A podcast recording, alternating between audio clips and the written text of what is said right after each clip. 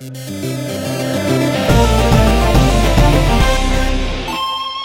вами 90-й выпуск подкаста «Деньги пришли». 90-й он не потому, что он по номеру 90 а потому, что сегодня евро стоит выше 90 рублей. Я Саша Поливанов. Я Илья Красильщик. Он офигел от моего захода про этот экстренный выпуск, но смысл в том, что в этом сезоне иногда мы говорим на темы, которые всех касаются в режиме сначала записались, потом подумали. Это тот случай. Да, я офигел, скорее потому что сейчас 10 минут 10 вечера, я до сих пор на работе, и нужно записывать подкаст. Но когда я говорю про работу, я думаю вот о чем. Я просто видел эту цифру евро 90, и я что-то думаю, что-то меня это не торкает. Чего меня это не торкает?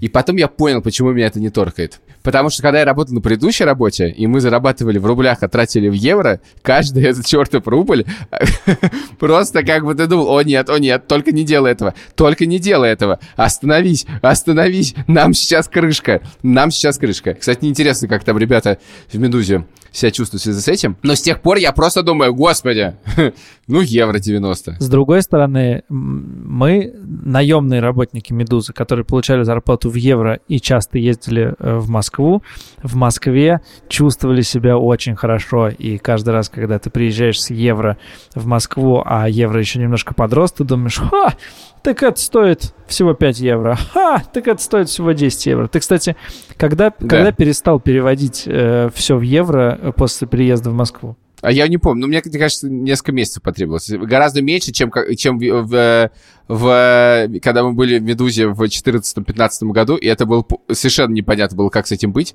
Еще тебе казалось, что всегда очень мало денег. А еще одна была проблема, что курс все время менялся, поэтому ты не понимал, по какому курсу считать. Потому что когда ты считал по курсу те же самые 80-90, тебе стало не очень хорошо. На самом деле, я хочу сказать, что есть еще одна причина. Замечательно, конечно, читать выпуск экстренный с объяснением, почему это тебя совершенно не волнует, но, тем не менее, я все-таки скажу. Мы обсуждаем курс валюты стран, в которых мы не, вообще сейчас не можем попасть. Понятно, что это влияет на нас, понятно, что все будет дорожать, что-то это будет дорожать, но тем не менее Европа закрыта. Во-первых, я до сих пор перевожу все в евро. И для меня эти новости гораздо важнее, потому что раньше нужно было ты знаешь, что я не очень хорошо умножаю. Раньше нужно было умножать на 80, а теперь непонятно на сколько. На 85, на 90. Почему? На 90. Уже, уже выше 90, так что и неизвестно, что дальше будет. Поэтому эта новость меня касается. Во-вторых, твой аргумент про Европу, до которой нельзя доехать, не очень релевантный, потому что, например, э, доллары долгое время тоже сложно было представить, что есть страна, где можно доллар протянуть продавцу, и он тебе даст, например, сдачи. Э, это просто штука для сбережения. В чем ты прав, это действительно так. В том, что мы с тобой не очень хорошо разбираемся в курсах и не очень хорошо понимаем, что это все значит. Евро 90 кажется страшным. А с другой стороны, если подумать, ну а раньше-то он был там, не знаю, 85-87. Может, вообще ничего не изменилось? Я очень, очень хорошо помню, когда он был 27. 27 был доллар, нет? Доллар был 24. Евро тоже был 27. А, да, они же тогда... Да, да, да. Извини, пожалуйста, я помню, когда доллар был 6. Не, ну это уже совсем мифические времена. Короче говоря, мы решили воспользоваться так. опцией того, что Альфа-банк партнер нашего подкаста, и позвонили Наталье Орловой, главному экономисту Альфа-банка, чтобы Наталья нам все объяснила.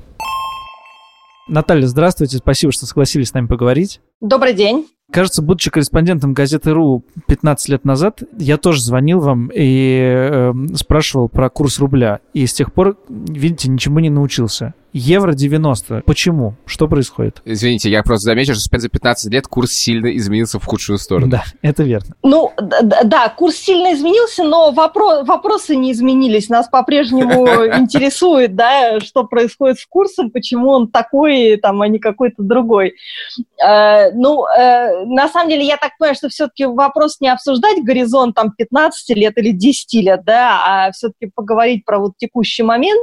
Э, ну, значит, конечно, сейчас на рынке происходит два, два фактора. И вот э, тот курс, который мы видим, э, это стечение двух обстоятельств. Первое, это что идет давление на, на курс рубля, то есть курс рубля слабеет, и в моменте это связано с увеличением санкционных рисков, ну и, в общем-то, с тем, если чуть более длинный горизонт брать, что цены на нефть, они сейчас, ну, не такие высокие, как, допустим, были там два года назад или год назад. А второй фактор – это что здесь, конечно, важную роль играет динамика, собственно, курса евро. Эм, по поводу курса евро было много переживаний, связанных с тем, сохранится ли евро как единая европейская валюта, э, потому что все-таки в Европе там был такой кризис экономически серьезный в Греции. То есть на самом деле валюта евро такая достаточно молодая, и периодически возникают э, беспокойства по поводу того, сохранится ли число стран, которые этой валютой пользуются, или их число может уменьшиться. И вот, собственно говоря, э, карантин и пандемия, с которой мы столкнулись в этом году, Европу заставили как-то мобилизоваться. И это для рынков стало очень хорошей новостью. Сейчас на евро, на глобальных рынках гораздо лучший взгляд, чем он был там два года назад или даже пять лет назад. То есть, э, как бы вот коротко подытоживаю то, что я сказала, по евро сейчас взгляд мировых рынков очень хороший, то есть евро укрепляется, соответственно, вот э, есть дополнительное давление на курс э, рубля к евро, связанное с укреплением евро. Из динамики вот этих 15 лет кажется, что евро э, по 100 рублей неизбежность. Но насколько близка эта неизбежность? Это евро по 100 это прям скоро-скоро или все-таки подождем еще немножко?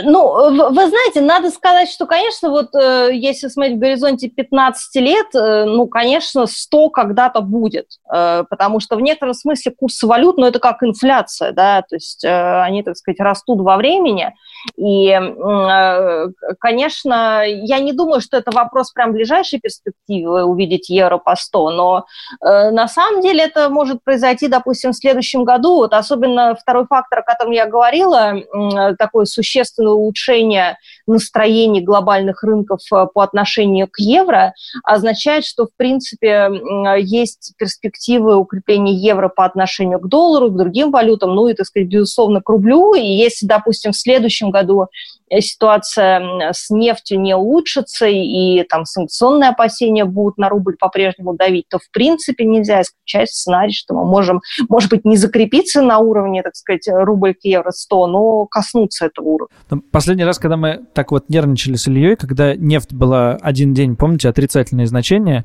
и с тех пор кажется, что нефть вообще-то выросла в цене, а не упала. И, и, или мы просто пропустили чего-то, и она выросла, а потом снова упала.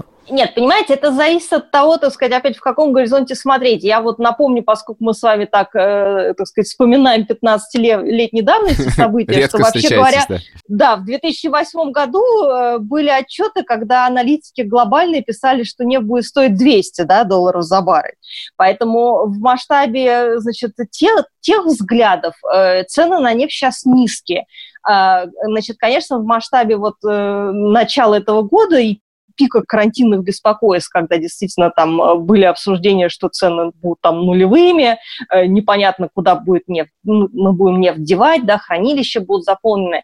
Э, конечно, сейчас ситуация сильно улучшилась, но, значит, все-таки вот карантинная ситуация, она все-таки форс-мажорная, да, и нестандартная была, это был такой временный, очень тяжелый момент.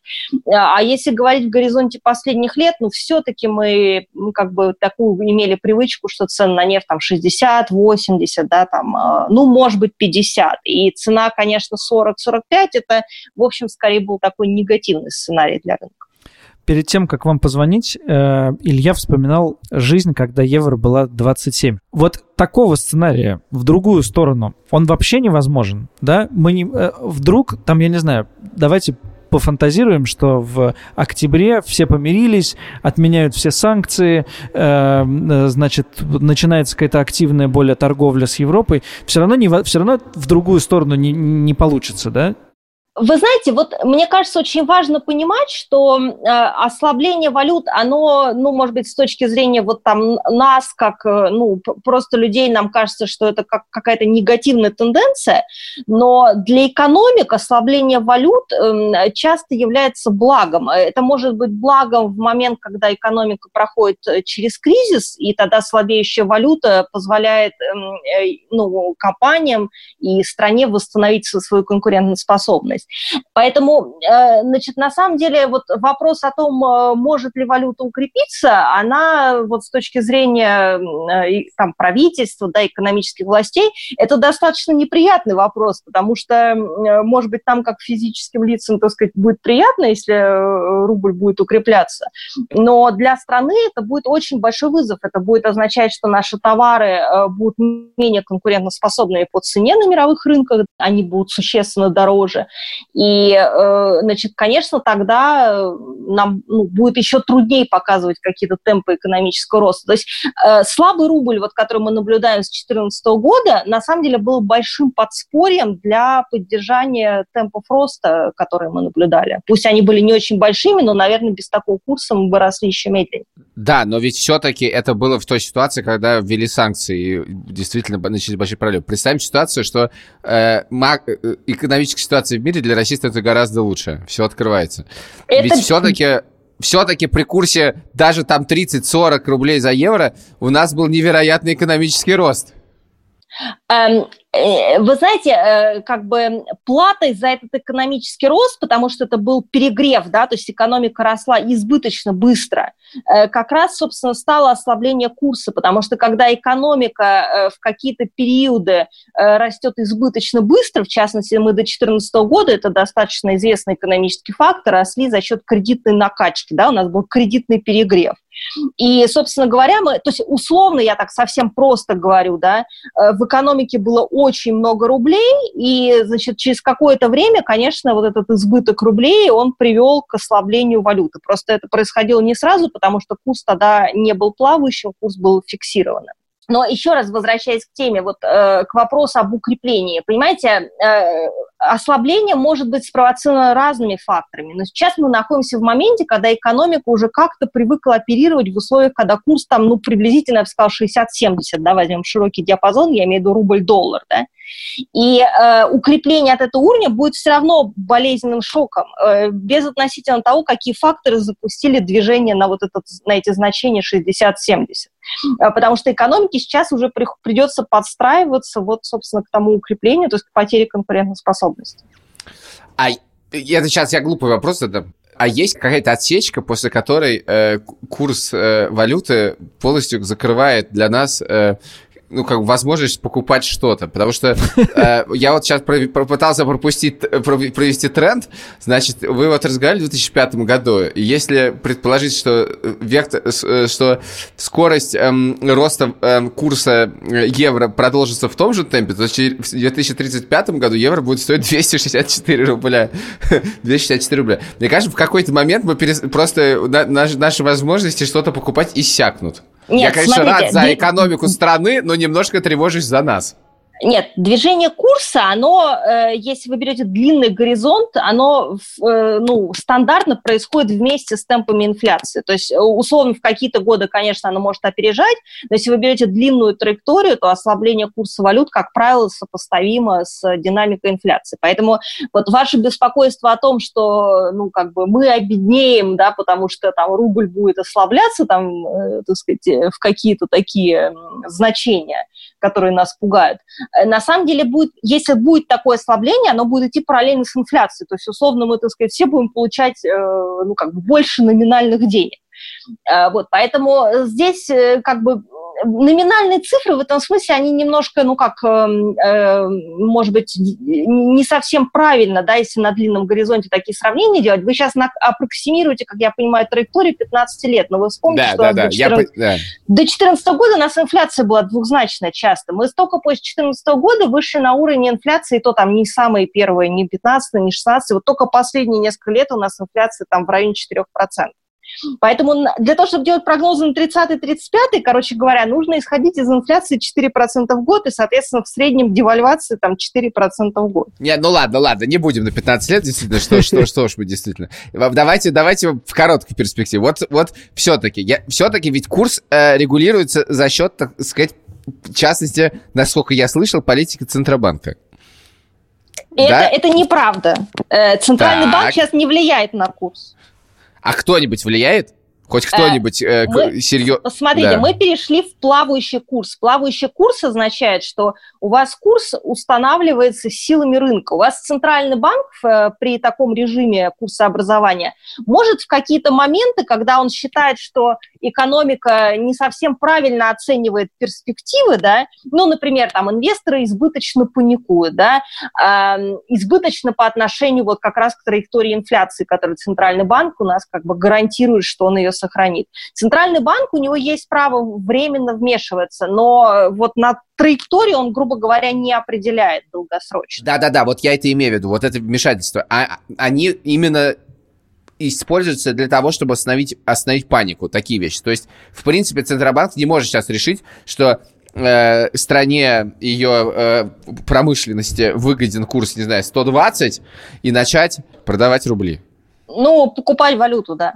Э, покупать валюту, да. Нет, на самом деле, вот если вы посмотрите после 2014 года, у нас э, как бы такое есть разделение. У нас центральный банк, он включает э, свои вот эти э, как бы эксклюзивные механизмы вмешательства, когда идет избыточная девальвация. Ну, то есть э, это было в 2018 году, когда очень большое давление на курс, Центральный банк там, э, э, они не продавали валюту, они там бюджетное правило остановили, ну, неважно. А вот в этом году они продавали даже валюту, да, немножко там из своих резервов, это, ну, было связано со сделкой по передаче Сбербанка, ну, неважно, они продавали валюту. А когда вот то, что вы говорите, покупать э, валюту, да, то есть чтобы спровоцировать ослабление рубля, вот как раз там куда-то к 100, это у нас э, через Минфин происходит. То есть у нас последние годы бюджетное правило, оно как работает? Когда вы зарабатываете э, с точки зрения правительства там избыточные нефтяные доходы, э, значит, соответственно, налоги, полученные от этого, они э, возвращаются на валютный рынок, и Минфин покупал валюту. Поэтому такое разделение. То есть ЦБ он как бы не давал рублю сильно ослабнуть, а Минфин отвечал за то, чтобы валюта не сильно укреплялась. Вот такое разделение было. Так, но э, судя, я сейчас смотрю на, на цену нефти, судя по, по этой цене избыточных э, доходов от нефти. Да, сейчас. Сейчас быть не должно, да. Да, да, да. сейчас нет. Понятно. То есть, то есть это значит, что он, он более-менее формируется более-менее сам сейчас, потому что никто туда ничего не выливает и не выливает. Ну да, там сейчас есть небольшие еще остаточные э, операции Минфина, но они очень небольшие, это, не знаю, там э, буквально, наверное, 3 миллиарда в месяц. То есть сейчас вы можете считать, что да, курс вот максимально близок к равновесному, совершенно верно, как вы отметили, потому что цена на нефть, она близка к значению бюджетного правила, да, это там 42-43 доллара за баррель. И вот как бы сейчас у нас есть силы рынка, то есть у нас есть там экспортеры, импортеры, то есть условно компании, которые торгуют, э, там компании, которые платят долги, и там инвесторы в широком смысле, которые там хотят или не хотят покупать российские ОФЗ, акции, там еще какие-то ценные бумаги. Понятно. Значит, и что нам ждать, предположим, к концу года вдруг откроет Европу, потребительский вопрос, что нам ждать в ближайшие месяцы? Оно будет так же, да, примерно? В смысле, если откроют Европу, там, сейчас лучше евро купить или чуть-чуть подождать? За дорого или за очень дорого? Смотрите, я считаю, что сейчас курс, э, вот э, все-таки у экономистов, там у меня, например, в частности, есть разные модели оценки фундаментальных значений.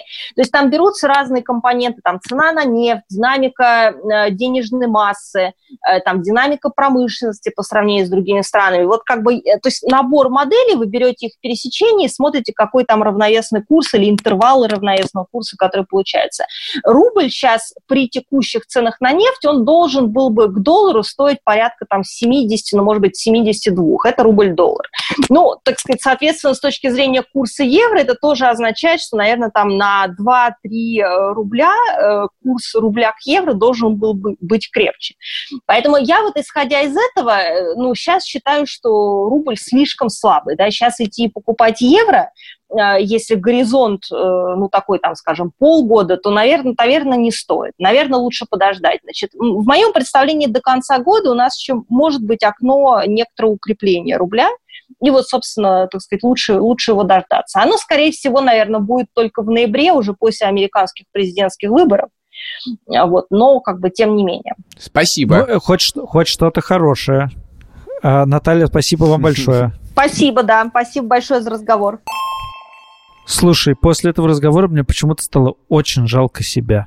И я не знаю почему. Мне кажется... Почему? Возможно, потому что реально Почему? 15 лет мы обсуждаем эту чертову нефть. Сколько можно обсуждать нефть? Ну, реально, курс рубля зависит от нефти, и мы каждый год стараемся снизить это давление. И, ну, реально, я вот как-то не осознал, что с 2005 года прошло 15 лет, и одно и то же мы все время. Рубль зависит от нефти. Нефть упадет, рубль упадет. Да сколько же можно уже? Не, ну погоди, ради справедливости он сейчас меньше зависит от нефти. Неважно. Еще мне стало как-то жалко себя, что мы зачем-то это все считаем, что он может упасть. Из-за, значит, вот эти вот слова санкционное давление, это же оно, они же не просто слова санкционное давление, они вполне конкретно означают, что, значит, из-за чего это все происходит. В общем, грустно и жалко. Я что-то не могу поймать твое настроение. Я не знаю. Ну, в смысле, а что про это думать-то? Ну, это есть несколько констант на нашей жизни. Вот это такая константа. Одна все время куда-то падает. Потом она немножко от, отползает, отползает, отползает, отползает, отползает. Потом бум! Потом бум!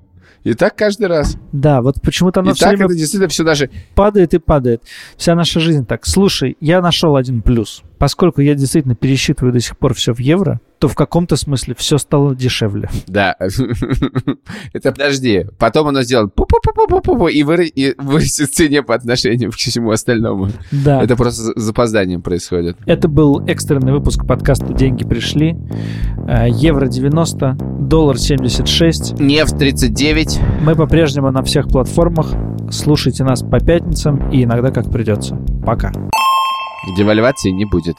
Девальвация. 9 на 12.